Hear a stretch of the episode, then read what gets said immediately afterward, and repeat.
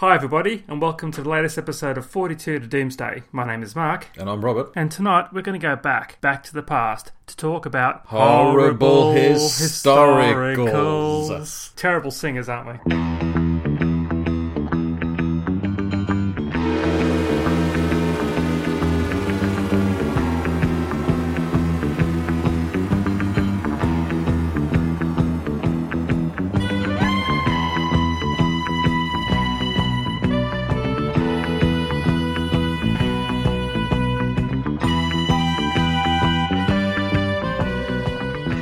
So before we get onto our topic of Doctor Who historicals, Mark, what news is there out there in the Doctor Who world? Alf Poly turned 100. Professor Stahlman himself. I think that's it. That really is it, isn't it? We've been casting around looking for something to talk about at the top of the show, but there's sweet FA basically to talk about other than Alf Poly, who I. Coincidentally, I watched the first episode of The Sandbaggers from 1981, I think it was, and he featured as a guest actor. The name, when I saw it, his 100th birthday announced on Outpost Gallifrey. Oh, sorry, Gallifrey Base, apologies. I thought, I know that name, and that's Alf Poly, and he's managed 100 years on this planet, so congratulations to him. But other than that, there's very little to talk about. Let's bring our last segment up to the front, shall we? Have you been watching Doctor Who recently? Other than in preparation for the podcast tonight, where I've listened to the audio tracks for The Myth Makers and The Massacre, and I've watched most of The Reign of Terror, I haven't done much in the way of Doctor Who, other than wandering into a news agency, looking at the latest DWM, putting it back on the shelf and walking out. But other than that, no, there's not much. There's just not much going on, which is, a little bit sad. I suppose Cardiff has got its, the curtain has come down effectively around Cardiff, and no one is really seeing what's going on inside with regards to recording. No news is emanating as far as we can see, other than, well, I suppose Keeley Hawes was announced as being a guest actor on the show, but I mean, other than that, there's no real information out there. There was that shot of some creature in the park a couple of days ago. Some looked like a reject from Horns of Nightmare. Well, I mean, I saw that on Twitter, and I deliberately avoided looking at that because I think I've spent excluding Eccleston's year. I've deliberately avoided as much in the way of spoilers as I can. I'd like to come into this sort of thing cold, unlike a lot of people, or a number of people who love spoilers. I prefer to be surprised and delighted, at least initially. So no, I've not seen that photo, so I might, spoil myself tonight after this and have a gander, but no. There's nothing going on. Big Finish trots out its material every month, which is great. The DVDs have effectively come to an end. DWM continues to be a propaganda sheet for Cardiff, which is understandable. I'm not going to touch it with a barge pole, more or less. The Omni rumour rumbles on, and the world serpent, it continues to eat its own tail.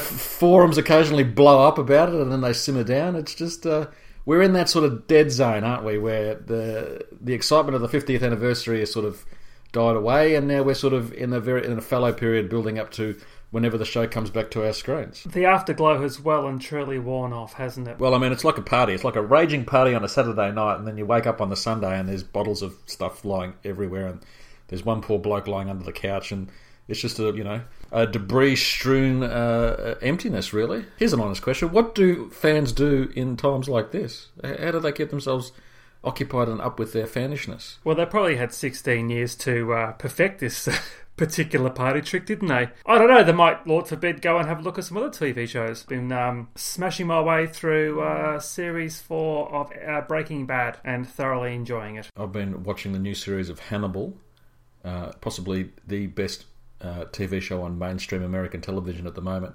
When you look at, I think it's CBS who brought out Under the Dome last year, an adaptation of Stephen King's book, literal doorstopper, and you realise that show is absolute crap. And then you look at another mainstream American station, I think it's NBC, who screened Hannibal, and it's just like, it's chalk and cheese all night and day in terms of quality. So it's really surprising that something as good as that, with its subject matter, actually escapes into the mainstream in America. So, but yeah, no, I mean, I sort of keep up with my telly fantasy watching in between series of Doctor Who, but at the moment, and reading, there's plenty of books I've received a, not that anyone's particularly interested in this, but I received a delivery of about 2,500 books of mine that I'd had in storage up at my parents' place.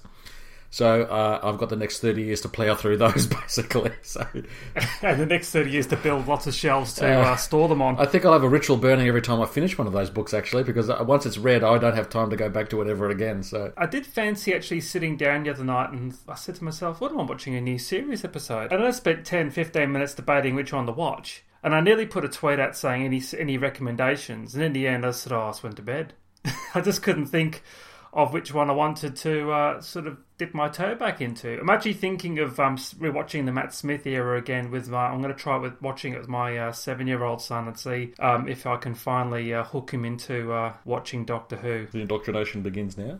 Yeah, I'm going to try it. Well, I've got, as part of my reviewing for impulsegamer.com.au, I think...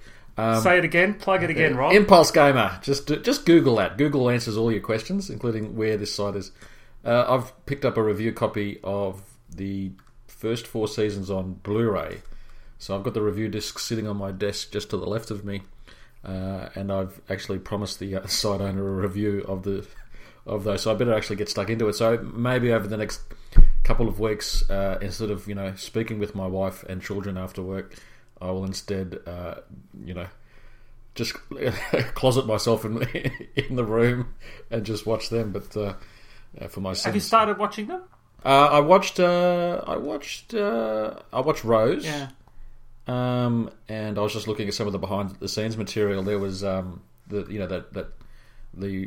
iconic, I suppose, imagery of Eccleston running down the tunnel with the fireball chasing him, which at the time was, really iconic and thrilling. At the just seen now after it's almost 10 years actually.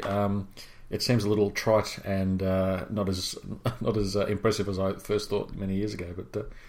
But I will, in preparation for some other stuff and actually getting this review done, I will watch that Blu-ray set. But just finding the time.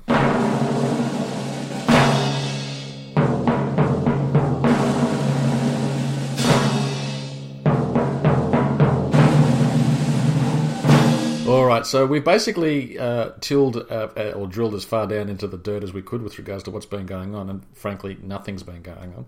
So I think we should move on to our next segment, the historicals of Doctor Who. We invited comments from our listeners with regards to their opinions on the historical stories within Doctor Who, and we got one letter or email from one of our listeners, David Kitchen, who lives here in Melbourne. David says, I was excited to see from your tweet that this episode you'll be covering those timeless classics, the Doctor Who historicals. Whilst many fans grew up studying science, I did a history degree at university, and that love of history was first sparked by Doctor Who. You asked listeners to name our 3 favourites, and I decided on top billing goes to Marco Polo, Reign of Terror comes in second, and the Highlanders brings up the rear there at third place. That said, there are so many very great ones. Romans, Aztecs, Massacre, and I struggle to think of a classic series historical that I don't enjoy, and even pseudo-historicals such as The Time Meddler and The Time Warrior have a lot to offer. In my opinion, the best historical stories evoke the world as it was at the time and tell a detailed story that is driven by the dialogue in the manner of the BBC classic series or serials such as I, Claudius or Elizabeth R. Perhaps this is why they stand up so well even now, and when so many of them are completely missing apart from the audio. Thanks, Dave, for those comments there. I suppose, as we all know, when Doctor Who was originally conceived, it was conceived as a show that would, bridge the gap between Grandstand and a music program. I think it was Jukebox Jury. And so there was an effort there to link up, a couple of generations, adults and kids. And so the show was seen as being, in part, being quasi-educational for the youngsters. So there was that historical aspect to it where they would, the Doctor and his friends would explore scientific ideas, but also they'd land in, famous moments in history and interact with historical characters, and doing so educate, the viewing audience whilst giving them an exciting story. The problem being there that the very second story that came along was the first Dalek serial, which absolutely blew that idea out of the water. So the preponderance of stories began gradually to tilt towards more science fiction, pulpy adventure tales, which you can understand because there was massive ratings for it. But which within a few years, the historicals were gradually phased out. So the last one being the Highlanders until 1982. And in a sense, they've become really a bit of a forgotten part of the show's history. They were gradually replaced by, say, the pseudo-historicals, like, you know, as Dave said, The Time Meddler and The Time Warrior. And the fact that a lot of them are missing from the archives doesn't actually help as well. But, I mean, even at that stage, sort of in the late 60s, they were sort of disparaged or discarded. And, I mean, what do you think about that, Mark?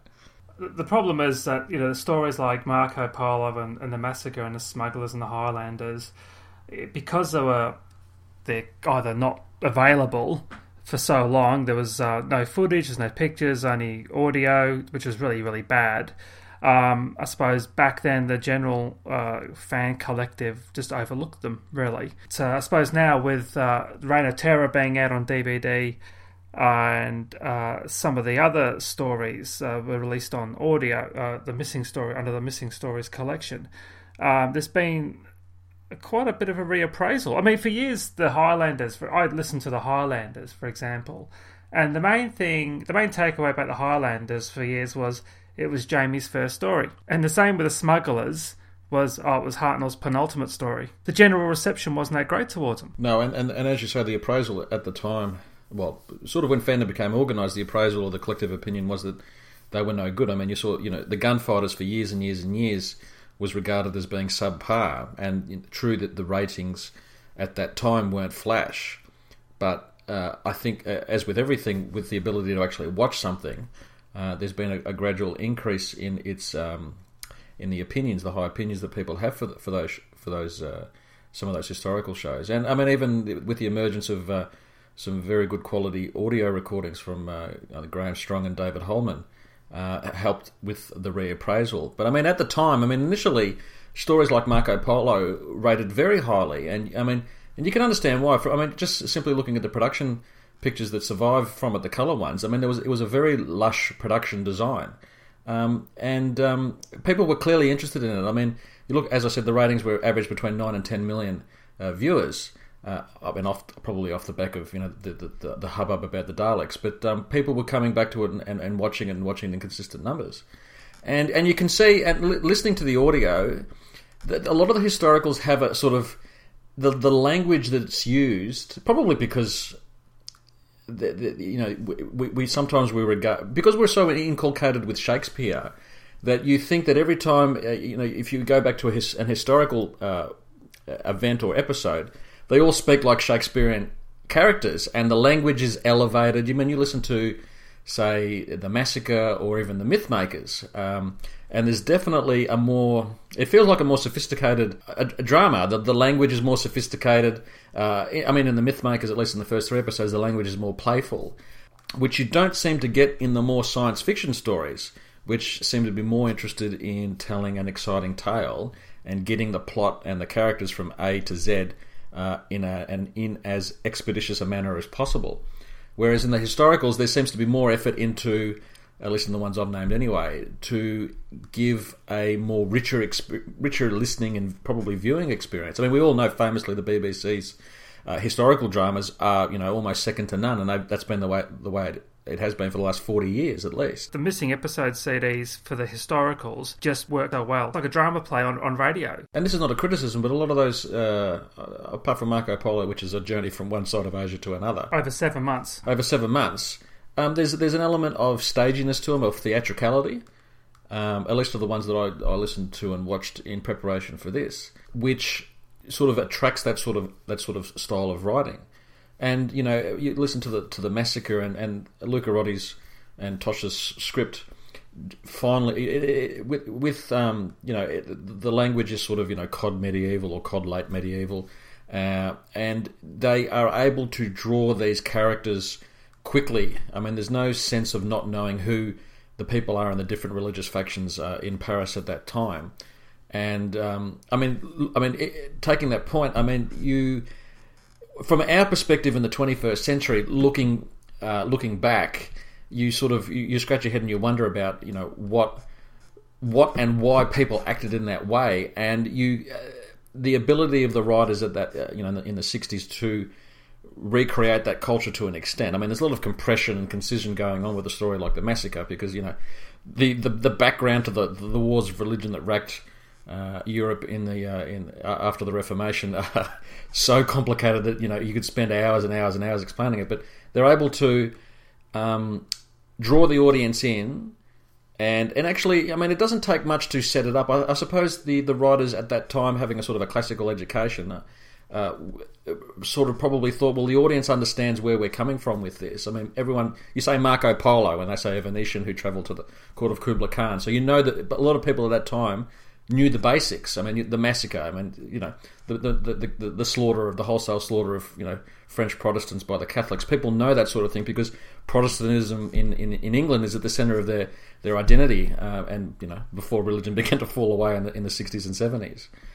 So those sort of stories are able to evoke the time and place very simply and very easily. And with The Massacre, you know what's going to happen, don't you, at the end of it? You're pretty much helpless to stop it, and you can't rewrite history, not one line. To coin a phrase. So that's why I think The Massacre, for me, works particularly well, because you know what the end result is. Well, there's a certain attraction, or it's that driving past an accident and slowing down to watch. There's a certain grim attraction to watching the inevitable unfold in front of your eyes. I mean, it's like history has sometimes been described as a juggernaut that you need to either run with it or you'll be crushed underneath its wheels, and it's the same with Doctor Who, I suppose. I mean, famously in the Aztecs, the Doctor, tells Barbara that, as you said, she can't change history, not one bit of it. And in some sense, the Doctor and his companions are peripheral to the events that they've found themselves part of. Again, the massacre, the massacre of St. Bartholomew's Day is going to happen regardless of what the Doctor and Stephen try and do about it, or who they try to save. And all these characters are going to be intertwined in a slaughter, and it's the same with The Myth Makers, where we all know from our reading of kids' books with Greek myths and legends that Troy is going to be sacked, the people are going to be slaughtered, and those who aren't slaughtered are going to be sold into slavery across the Mediterranean. And even though The Myth Makers is a bit of a comedy for the first 3 and a bit episodes, pretty soon the blood is running in the gutters, and people are running around screaming and getting slaughtered by the Greeks. And again, the Stephen and the Doctor and Vicky are peripheral a lot. I mean, the Doctor gives the idea for the horse and all that sort of thing, but all the Doctor is doing is engaging with history and becoming part of it with his idea. Everyone forgets about the Doctor, but they know about Odysseus and his coming up with the idea of the Trojan horse. It's just history has its own inevitability, and I think the show's writers at that stage knew and understood that, and I think they got some mileage out of that as well. I suppose with stories like The Smugglers, there's actually not a historical event in which to sort of tie it back to, where, as I said, The Massacre and The Myth Makers, where you know what's actually going to happen. So when I was listening to The Smugglers, it was a very good, I suppose, adventure. If the Doctor and Ben and Polly weren't there, things would have kept on going the way they were. Well, I think that's right. I mean, in all these historical events, or these pure historicals that we watch anyway, the events would have happened regardless. No amount of attempts to intervene like Barbara does would have helped, or anything like that. I mean, later on, when the pseudo-historicals come along, which we'll touch on later, there is that element of the outside trying to intervene in human history and change things, often for the worse. But at that time, I mean, and your point about The Smugglers being a relatively small-scale story, I mean, apart from, say, Marco Polo, which, as you said, took over. I mean, it covered over 7 months. A lot of these historical stories take place over a matter of a couple of days. I mean, The Massacre takes place over 4 days. The Gunfighters is effectively, I think, a day. Certainly, the Battle of the OK Corral, the shootout at the OK Corral was, probably less than 20 minutes in real time. And something like The Myth Makers is the last few days of the Trojan War. One thing the historicals, they're obviously giving us a version of history, a shorthand version of history. It's but as the historicals progressed, they went from something straight like Marco Polo or the Aztecs or the Reign of Terror. Then they began starting to experiment with the form. So you came to The Myth Makers, and it basically is an out-and-out, well, not an out-and-out comedy, but it is wryly amusing, and there's a lot of droll commentary, and the characters not only poke fun at each other, and Menelaus and Agamemnon's dinner together where they sort of stick the knife into one another, or Priam's treatment of his own son, I think it was Paris, sort of undercuts the drama a little bit before the blood starts flowing in episode 4.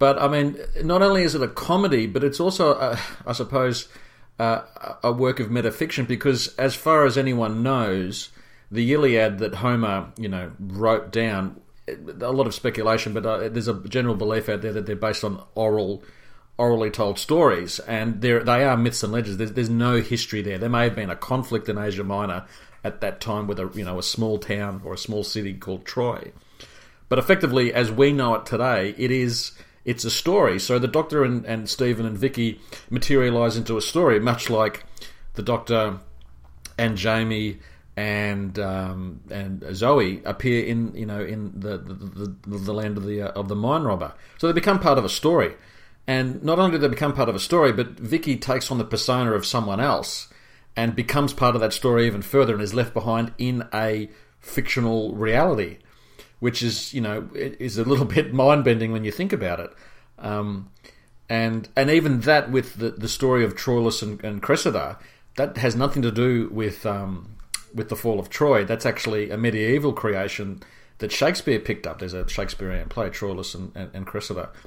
So they were willing to... they came back to some more serious dramatic stuff, obviously with the Highlanders, which deals with some very heavy themes, the suppression of the clans and people being basically sold off to the Caribbean. So, but there was a willingness, I suppose, to experiment with the form to a certain extent before they basically wholesale abandoned it after 1967, around that time. Yes, that's right. What works better then? We'll go back to, for example, the Romans, where it's, I suppose, it's a bit of a romp, isn't it? Does something like the Marco Polo, where it's sort of straight drama, does that work a lot better than, say, what was...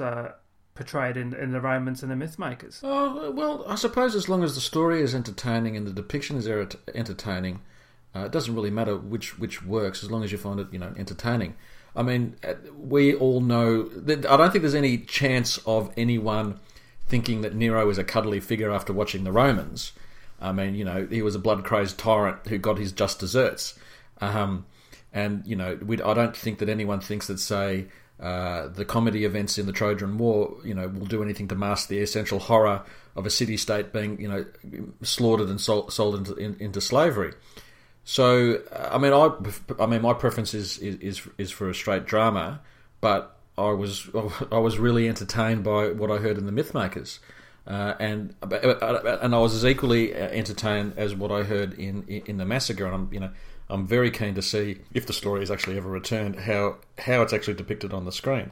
I mean, what approach did you find that you enjoyed more? I actually preferred the straight drama. For example, the Aztecs and Marco Polo. I mean, the Romans is great, but I do find some of the comedy in that slightly detracting. But that's how I felt about it, really. Then again, it gives you, I suppose, it's a varied template in which to work with. If they kept doing straight dramas and historicals all the way down the line, I think they would have been definitely curtailed before the Highlanders. I suppose, if you read blogs like Phil Sandifer, who does TARDIS Eruditorium, where he talks about Doctor Who in its first 4 or 5 years as essentially an experiment in storytelling, and at some point they finally settled down to what they wanted to do when they locked themselves into that action-adventure format. But before that, there was a whole wide range of experimentation, not only with the science fiction stuff. I mean, there was allegorical stories, and there was just straight up action stories. But I mean, you see that shown in the historicals, and by the historicals, as we've discussed, dramatic or comedic or a mixture of both.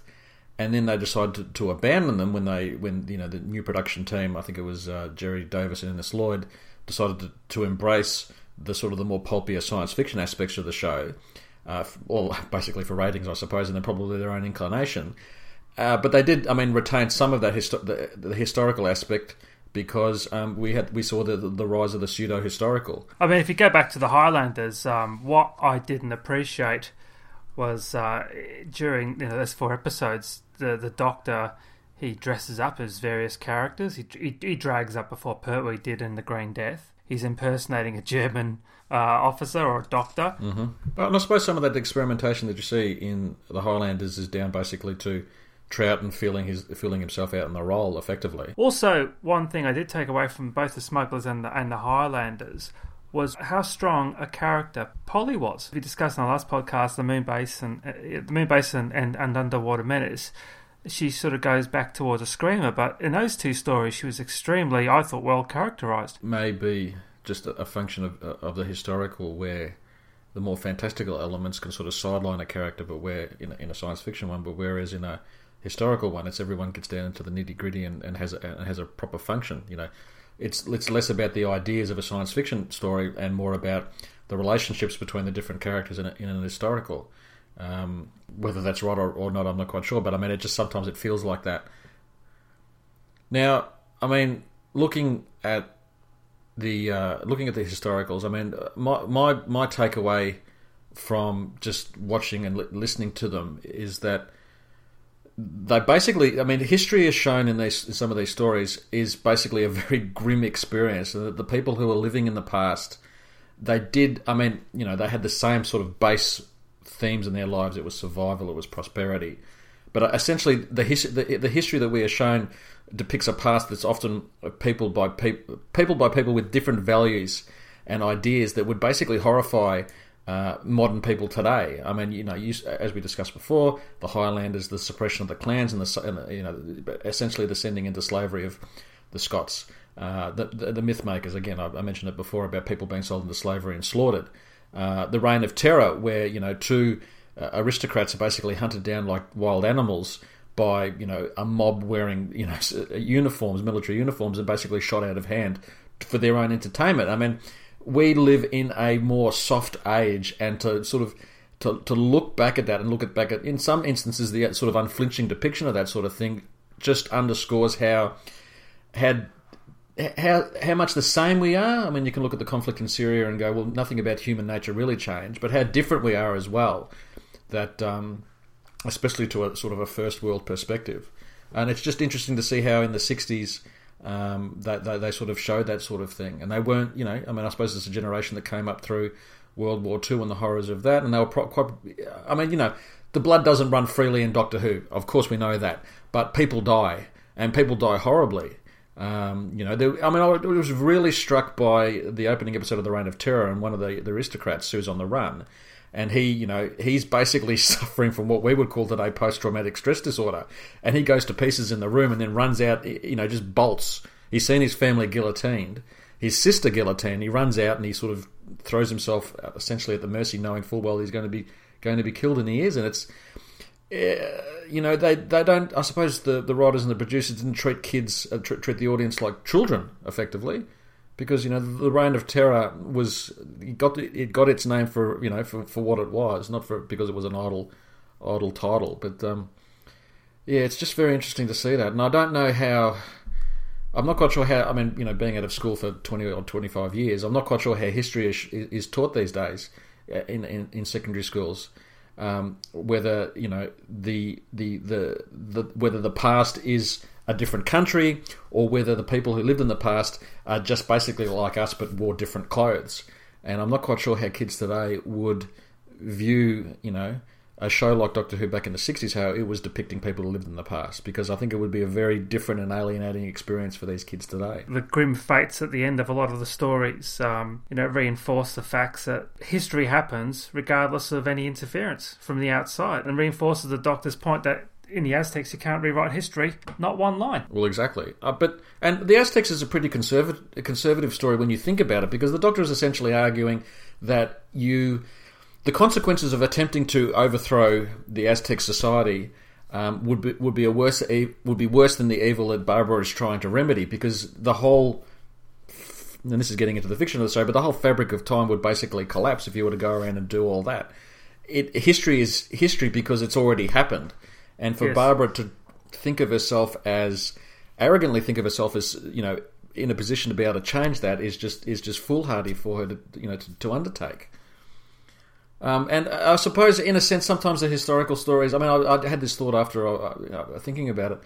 I mean, Aztecs is conservative also in the sense that it's a show, it's a story that's done in the early 60s when a time of change was about to, or beginning to sweep through, through Western civilization or Western culture, where the old certainties of the past had begun to be undermined, and the rising generation had a whole new host of ideas that they wanted to bring into the world, and they weren't happy with what was going to be handed to them. Wanted to change everything, and I suppose that's a little bit of that is mirrored in what Barbara is trying to do, is trying to change civilization for what she sees to be the better. But the consequences of that could be terrible if she's able to shift history from its track, which she's clearly not able to do so. And the resistance for what she's trying to change, and how they go about stopping what she's trying to do as well. They're happy to go on their course. They've been going on for years and sacrificing and everything like that. I think what a lot of the progressive elements of society fail to realise is that traditions are traditions because they're they're well worn and they're well respected. And you look at the Aztecs. I mean, look, we would run screaming from what they did to each other and to the people who they captured and butchered. We would run, but that was as normal as getting up in the morning and putting on your shoes. And again, you the idea that you can go into another culture and attempt to shake it up to in air quotes improve it is at least shown in the Aztecs to be a foolhardy venture. You got modern day equivalents of that happening now, and it's not only governments going to other countries and attempting to improve them. It's governments doing it to their own people. I mean, you see regular changes of government within a Western setting, and different sides of the political spectrum come along and try and change things for the better. And you sometimes wonder the end result basically really isn't going to change things. Society will change itself and not have anything imposed on it by an outside factor like Barbara is attempting to do. But I mean, if you think about The Massacre, where it's Catholics versus Protestants, which we had echoes of that as far down as the 60s here in Australia, with the Protestants holding the reins of power and the Catholics sort of been not marginalised but sort of been treated as not second class citizens, I suppose. I mean, that all changed, but the Protestants were the ruling caste here in Australia, and gradually as waves of immigrants came in, that changed. But you look at the 60s at the height of the Cold War, and it's communists versus capitalists, and you think, well, is anyone in the writing team there trying to depict something similar, using France as a metaphor or an allegory for that sort of thing? The Catholics being, I don't know, the communists, and the Protestants being perhaps the capitalists, or vice versa. And, a warning that if you can't get on, if you can't engage with different sides in the modern day back in the 60s, that the blood will run as freely across the globe in the 60s as it did in the 16th century. So, I mean, there's all these different things that you can pull out of stories like this. It's once again, Doctor Who sometimes reveals itself not to be merely a simple kids show, but or for the educated teenager, but also something that has a deeper meaning if you're willing to look there and possibly overanalyze it, like I've just done.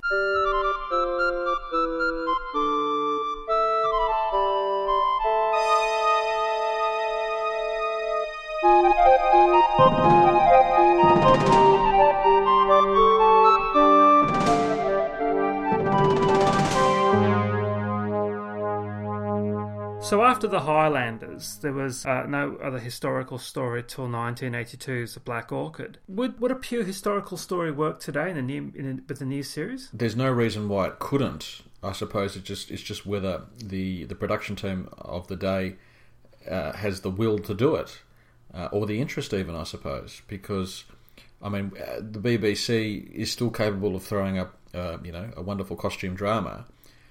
So there's no real reason why you wouldn't want to do it. And I mean, given the interest in shows like, say, Downton Abbey, which is racking in great ratings, the constant depiction or redepiction of, say, Pride and Prejudice. I mean, there's always that interest. I mean, and of course, going back to the dramas of World War II or Foyle's War, there's always something. There will always be an audience for that sort of thing, especially with regards to aspects of British history.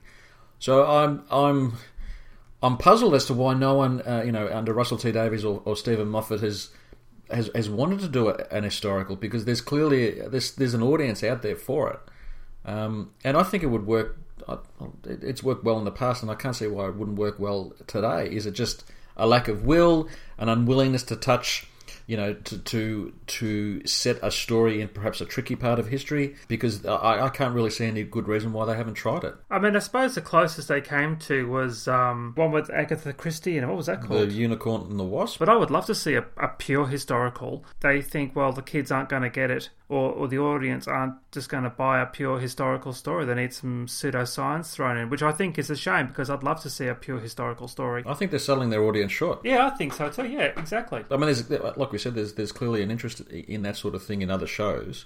And, you know, if written well, and, you know, we know that they can get good actors in and all that sort of thing. So, I mean, I know we're going around and around the topic as to why they're not doing it, but it's just hard to understand why they haven't done it.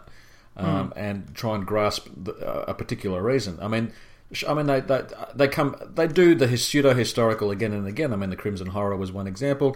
Even something as recent as Cold War, which looks into the early 80s, which, oddly enough, you know, having grown up during that period, to suddenly look back and see it's history, and it's depicted as history as such in Doctor Who, is a bit jarring.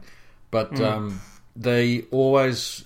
I think they think that the show has to have... The show is known for it. It has that sort of weirdness or that alien factor. And they have to keep on going down that path. And it's that juxtaposition between what we know to be history and an insertion of an alien into it that gives that frisson that the audience enjoys and keeps on coming back for more. But I think injecting the Doctor into a known set of historical events... And again, as we mentioned in The Massacre and The Myth Makers, you know, there's a terrible end coming to these set of characters at the in the last episode, and it would be interesting to see how the Doctor would react to that, and how his companions, who don't have that high level view that the Doctor does, would react to him effectively standing by and letting history go through.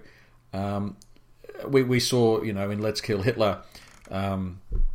Hitler getting punched in the face, but you know, that's a really trite look at a terrible point in world history, and I think it would have been much more better and much more dramatically satisfying if they had done something else with that material that depicted the true horror of what was going on in a sort of safe 7 o'clock time slot, but you know.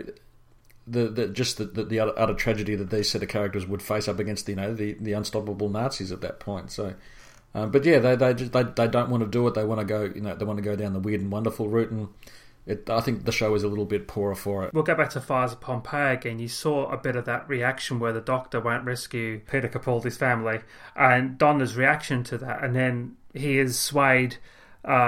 To rewrite history and save them. Well, I mean, something like Cold War would have been fantastic as a Cold War thriller, without the need to throw in, you know, the ice warriors, to effectively throw them away. That story, I think, is the poorer for it, because the production crew said, let's set something in the early 80s during, you know, the height of the Cold War, and so they're looking around, they're going, but we need a monster. And I think that sells the audience short, and it sells the format of the show short. They keep on short. They keep on saying that the show is infinitely, you know, there's an infinite variety of stories that we can tell, you know, etc., etc.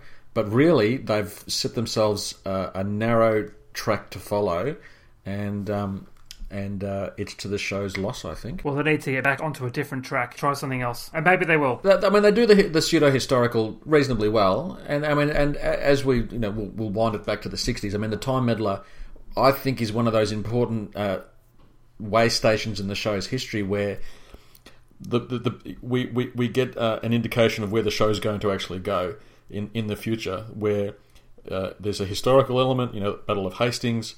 But there's the alien element where, you know, the Time Meddler is attempting to change history for what he regards as being the better, or for profit, or whatever his real motivation is.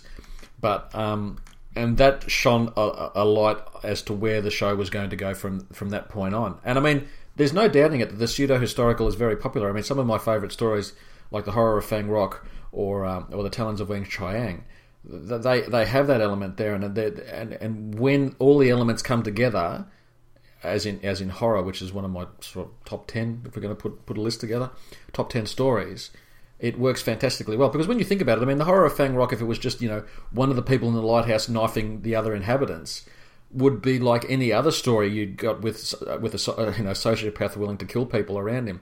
But when you inject the Rutan, you know, picking people off, examining them, and then, you know, using the rock as a sort of a bridgehead for an alien invasion, that juxtaposition between the two elements really complement each other, and it works really well. And it raises the story from being a mere murder mystery to something that really engages you and becomes almost frightening, because, you know, serial killers and murderers are a dime a dozen on television, but when the murders are done as they're shown in The Horror of Fang Rock, and the atmosphere is as heightened as it is that way, I think it works wonderfully well. Stories like The Visitation and even Mark of the Rani, but they don't really touch on The Visitation, for example. Part 4, it's revealed at Pudding Lane with the Great Fire of London. Pterodactyls are the cause of that. And Mark of the Rani touches on, well, George Stevenson and the rocket. But they're not really, in terms of Mark of the Rani, it's not really a major plot point, is it? It's just like he happens to be there at the same time as the Master and the Rani's machinations. Yeah, it's almost like a coincidence.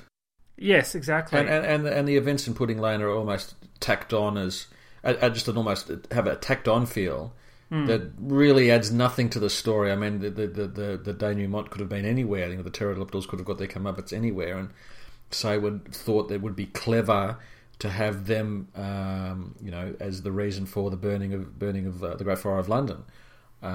So, I mean, I that sort of thing is sort of almost grafted onto the main story as an afterthought.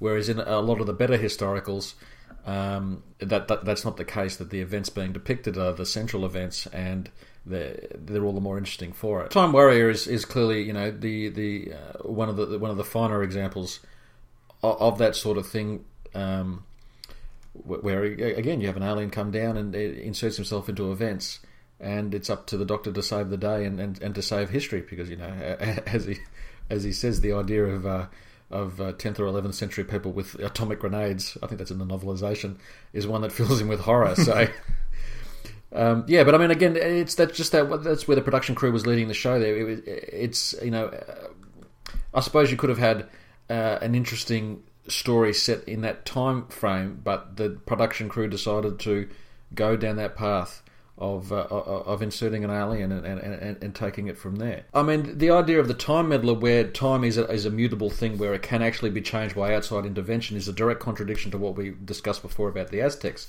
where the Doctor says you can't change time. It's impossible. You shouldn't try to do it because the consequences are grave. Where Time Meddler basically says, well, no, you know, there are things that we can do, and the idea that the Battle of Hastings, the result can be reversed. That King Harold actually wins and doesn't die. It's not a small change, because, you know, the failure of the Norman conquest would represent a massive change in European history. But from that point on, the show changed from the more conservative viewpoint that you can't change history to a more welcoming depiction of that. And, you know, instead of history not being able to be changed, history now can be changed. And the Doctor becomes, in effect, a protector of, you know, the timeline, so to speak, and that Earth history needs to go on its own course, and any attempts to change it is something to be deplored and stopped. Same with the King's Demons, really. Well, exactly. With the Magna Carta signing, very similar situation. Yeah, except the Time Meddler had a much better villain with probably better facial hair. Exactly. Well, at least it wasn't glued on. Which we can all applaud. That is a terrible performance and a really bad story. Was Anthony only just phoning that one in, was he? I think his beard was certainly phoning it in. And then Chameleon didn't help either. Poor Chameleon. I mean, as always, the show aims high, I suppose, but, you know, it just didn't have the materials or the time or the money to achieve its high ideals.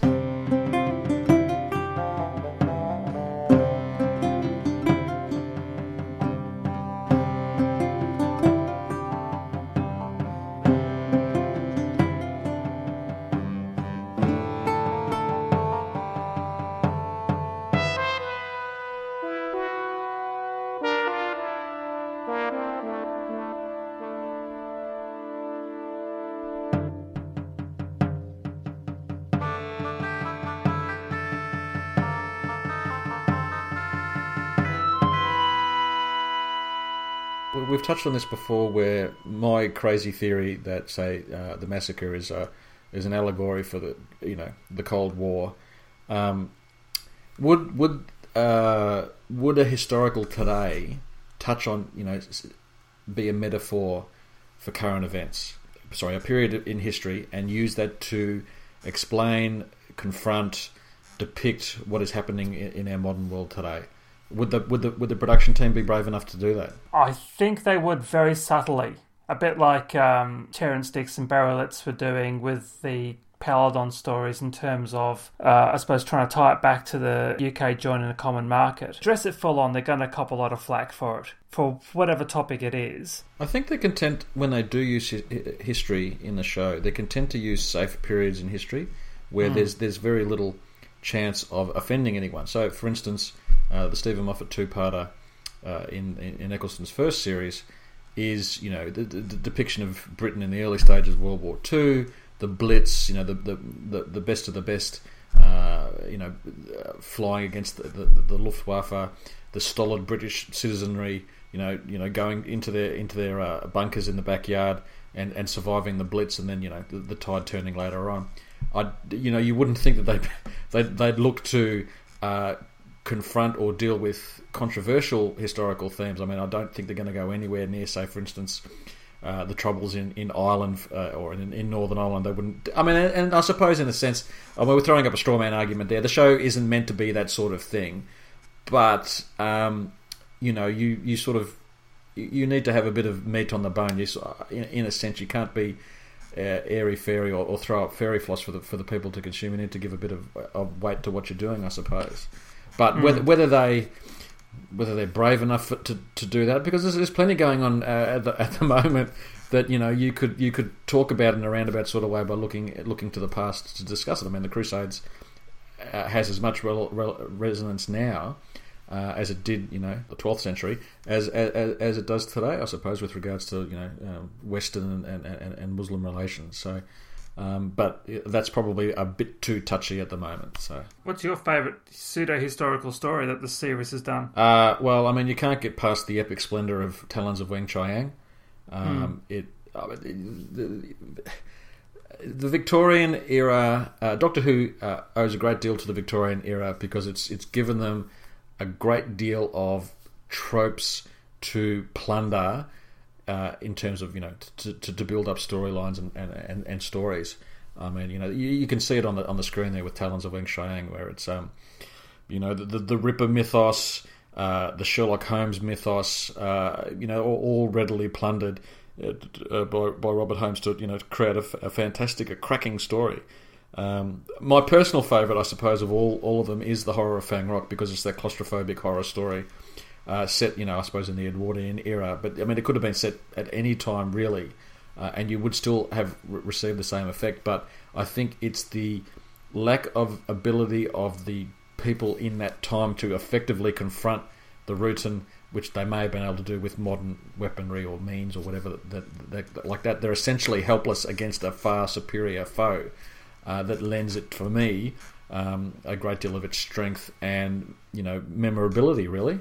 It's a very memorable story. It's one of those things that there's always been with me ever since I watched it back in the 70s. What about you? What's your favourite pseudo-historical? I still like The Time Meddler. I think it contains everything for me in the pseudo-historical story that I'm looking for.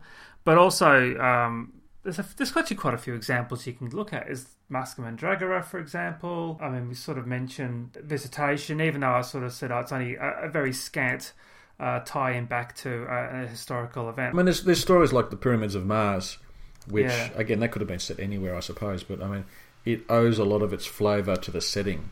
And I suppose, I mean, if it had been set in a modern day, it would lose a little bit of its flavour. It just becomes a bit of a thriller runaround, but there's an extra element there of, I mean, people, the locals, as it were, are effectively helpless against Sutek's machinations, and the way the mummies are lumbering around. I mean, a good grenade launcher would have taken one of those out, but that's not available to them in the back then 100 years ago. So there's that extra element that's added there, where they're effectively helpless against a far superior force. And I suppose the colour and the clothing and the architecture, it all adds something to the story. It just that there's that setting that evokes a long lost world to us now. I mean, we're too young to say that it's nostalgia, but I think we're keyed in enough to the tropes of those sort of stories and that time, the Victoriana, the Edwardiana of that era, that it still appeals to us as a viewer. And of course, I mean, the whole Hammer horror thing where everything seems to be set, 50 or 60 years beforehand, or feels like it anyway. And even when it's set in the so-called modern day in the 50s and 60s, there's enough of a distance between now and then for us to sort of feel that sort of nostalgic sense. That's why series like Life on Mars worked well for me from both a child of the 70s and the 80s. There is that aspect to it. I mean, what would you prefer? What would you take over one over the other? Would you take the best of a historical or a best of a pseudo-historical?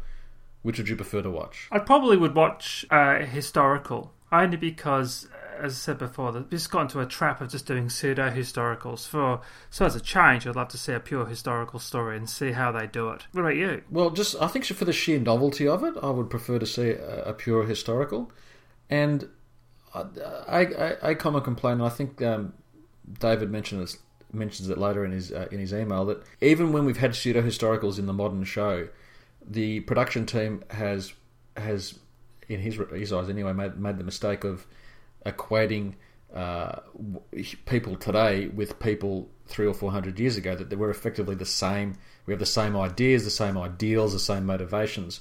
When I think deep down, as we mentioned earlier on, people today have a different outlook to people of yesteryear. And I don't think the production crew has really picked up on that because, I think it's Rose makes friends with a serving girl in the Mark Gatiss story, the Unquiet Dead, where you'd not necessarily think that a girl of her station would dare to speak casually to someone of apparently Rose's station, even though effectively they come from basically the same working class circles. But there's that sort of you wouldn't think that would happen, but they're equating her, the serving girl, with Rose, where I don't think that would be a valid thing today. Another reason to go back and do a pure historical story is so we don't have to say that Black Orchid was the last example of it. Did you say Black Orchid or Black Orchid?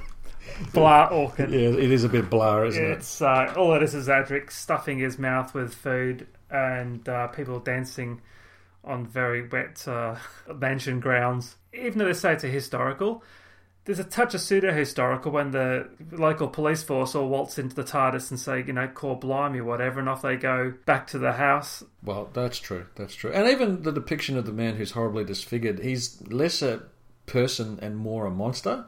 Yeah. I think, and the historical setting sort of somehow becomes less believable because he's effectively, stalking through the house, I suppose, and he's this mystery locked away, and he's less... There's less maybe I'm betraying the fact that I haven't watched it in years, but there's less a human tragedy going on there and more a monstrous thing that most of us really couldn't relate to. But and apart from the fact that the story is not up to much anyway, that doesn't help it in the historical stakes. So, Mark, having spoken about the historicals, it seems reasonably clear to me that they're essentially a forgotten part of the history of Doctor Who. I mean, it was a long time ago that they were screened. It was only for 3 or 4 years.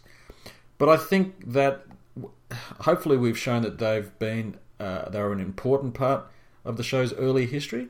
And even though the production team abandoned them in the early Troughton era, that's not to say that they had no inherent value in and of themselves. I think at the very least they were always entertaining, and for a lot of the audience, I think they would have been a window onto a past that, at the very least, would have inspired them perhaps to go and do some research of their own. I know, having listened to The Massacre, I went on an absolute rabbit. I went down a rabbit hole that didn't seem to stop, reading about the Reformation, the wars of religion across Europe. Made me dig up a couple of books that I'd bought a number of years ago. And of course, listening to The Myth Makers, I found myself reading about the Iliad again and reminiscing about a lot of the Greek myths and legends that obsessed me when I was much younger than I am today. So whereas a science fiction adventure is can be an exciting thing, and in and of itself they have value because they can be like a number of stories be allegories on our normal day-to-day lives.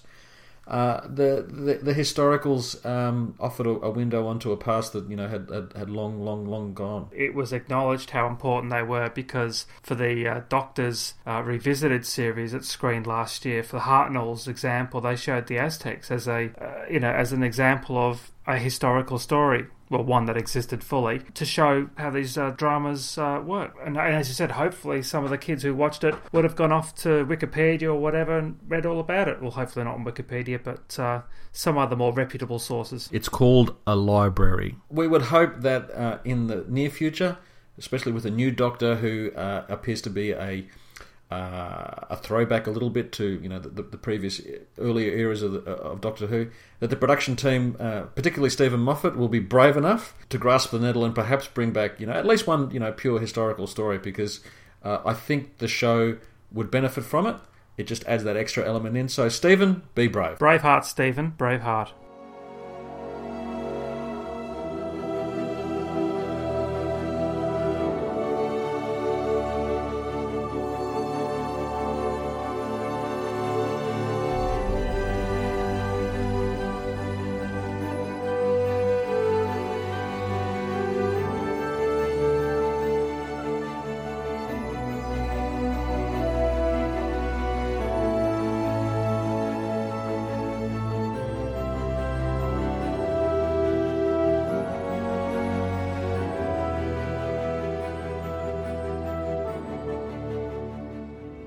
And just before we wrap it up, just a few tweets from our loyal listeners. Mark, I believe you have the list there.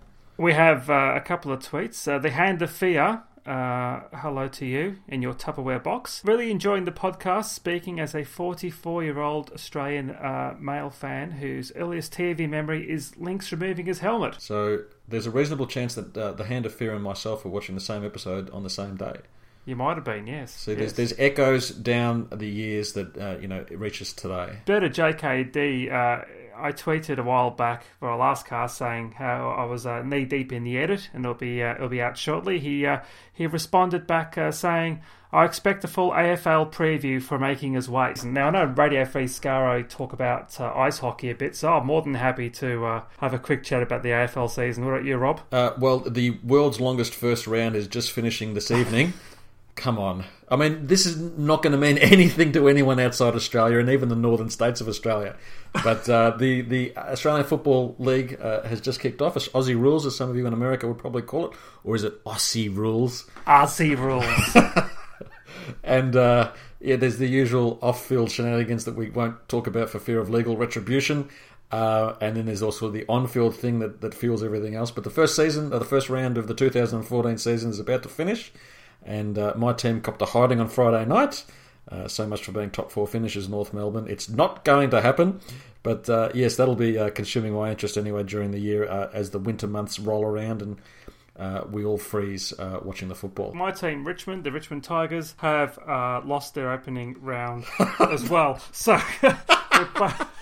So, once again, Richmond lives down to its reputation of being a bunch of also-rans. The only reason I barrack for Richmond or support Richmond is when we're about to move over, Richmond are playing in the 1980 Grand Final, which was screened on the BBC, I think it was. So my dad sat me down and said, you better watch this and get to grips with the game. I had no bloody idea. The only thing I knew was that Richmond won the 1980 Grand Final. So I arrived in Australia and said, I better support this team because obviously... they're winners. I fear, Mark, that you'll be well over 100 by the time Richmond matches that feat. We'll get some more missing episode recoveries before Richmond wins another premiership. That's the only way we're able to tie in the AFL to Doctor Who at this stage. Look, if the season turns out well, you'll hear our voices getting more excited. If it doesn't, our voices will get more despondent. So... yeah, stay tuned, as they say, stay tuned. Yeah, expect more unfathomable discussion about the AFL as the season rolls around. There's 22 seasons, rounds of it, people, so, Strap yourselves in, yes, exactly, strap yourselves in. Yeah, so thank you to Bernard and The Hand of Fear. for your comments. We love a good tweet, and we particularly enjoyed those. So, Mark, I think we covered what we've been doing with regards to watching and listening and reading Doctor Who at the beginning, so it's probably time to wind this one up. But before we go, we've actually got a competition. Now, we tried a competition a couple of weeks ago with our wilderness years, not much responses actually, to be honest. So we're going to make it really easy for you. So we've actually got two copies of the top-selling classic DVD of all time, Doctor Who range DVD, that is. 15,000 discs sold in the first week, apparently, which sent it rocketing to the top of the charts. If ever there was a reason to get an announcement of, you know, any more missing episodes returned sooner rather than later, it has to be the money factor. You know, get them. If look, it's a personal appeal to Phil Morris. The lack of any, you know, definitive denial from the BBC or from your organisation, TIEA, only lends credence to the possible belief or possible fact that you are sitting on more episodes. You have your reasons, I understand that. But the sooner that is announced, the sooner elements of fandom will stop tearing at each other and embrace one another in a kumbaya mantra, a brotherhood of love. Get those episodes back to the BBC so we can all go and spend our hard-earned money and line your pockets and reimburse you for your hard-earned work out there in the field. Because, you know, at the moment, people are going around and around and around and around, and it's just like a dog returning to its vomit. We don't want it. Tell us when, if you've got them, bring it on, Phil. But in the interim, we've got two discs to give away, basically. And what's the question, Mark? Phil, if you're listening, at least send us a picture of a Doctor Who film in an advanced state of vinegarness. Yes, hopefully with a bowl of lettuce sitting next to it, you know. Yeah, now, I'm making this competition very, very easy. So thanks to our very good friends at BBC on DVD. We've got two copies of the web here to give away. Now, all you have to do is email us at 42todoomsday@gmail.com and tell us which episode is currently missing from that story. The number is between 1 and 6. So take a guess and email us your response. Again, we'll open it to worldwide. If you've got a PAL player, make sure it works. But Rob and I will go back to the docs and stump up the postage, and it could be yours. So please send us your answers. The very first two to reach us in our email box will be the winners. That's all you have to do. That is all you have to do. Just send us a number, please. And also give us a couple of lines about if you like the podcast or not. Oh, yeah, of course. Yeah. Tell us how much you love us, because, you know... That'll help. It just makes that strikes my ego even more. So that closes out our historical episode. We hope you've enjoyed it. Now, for our next episode, Rob, we have another guest. Yes, J.R. Southall of Blue Box Podcast and Starburst Magazine is going to be our guest. We're going to have a chat with J.R. about all sorts of things about Doctor Who, of course.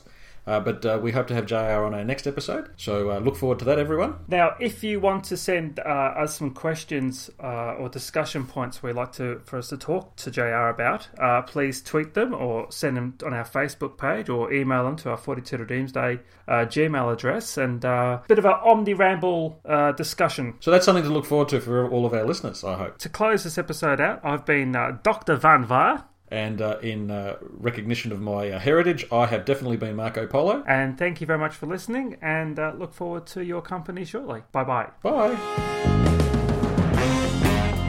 You've been listening to another episode of 42 to Doomsday, the Doctor Who podcast hosted by Rob and Mark. You can contact us on our Twitter account, @42todoomsday. You can email us at our Gmail account, 42todoomsday@gmail.com. Facebook us at facebook.com/42todoomsday. Until we meet again, thank you very much for listening. We'll see you soon.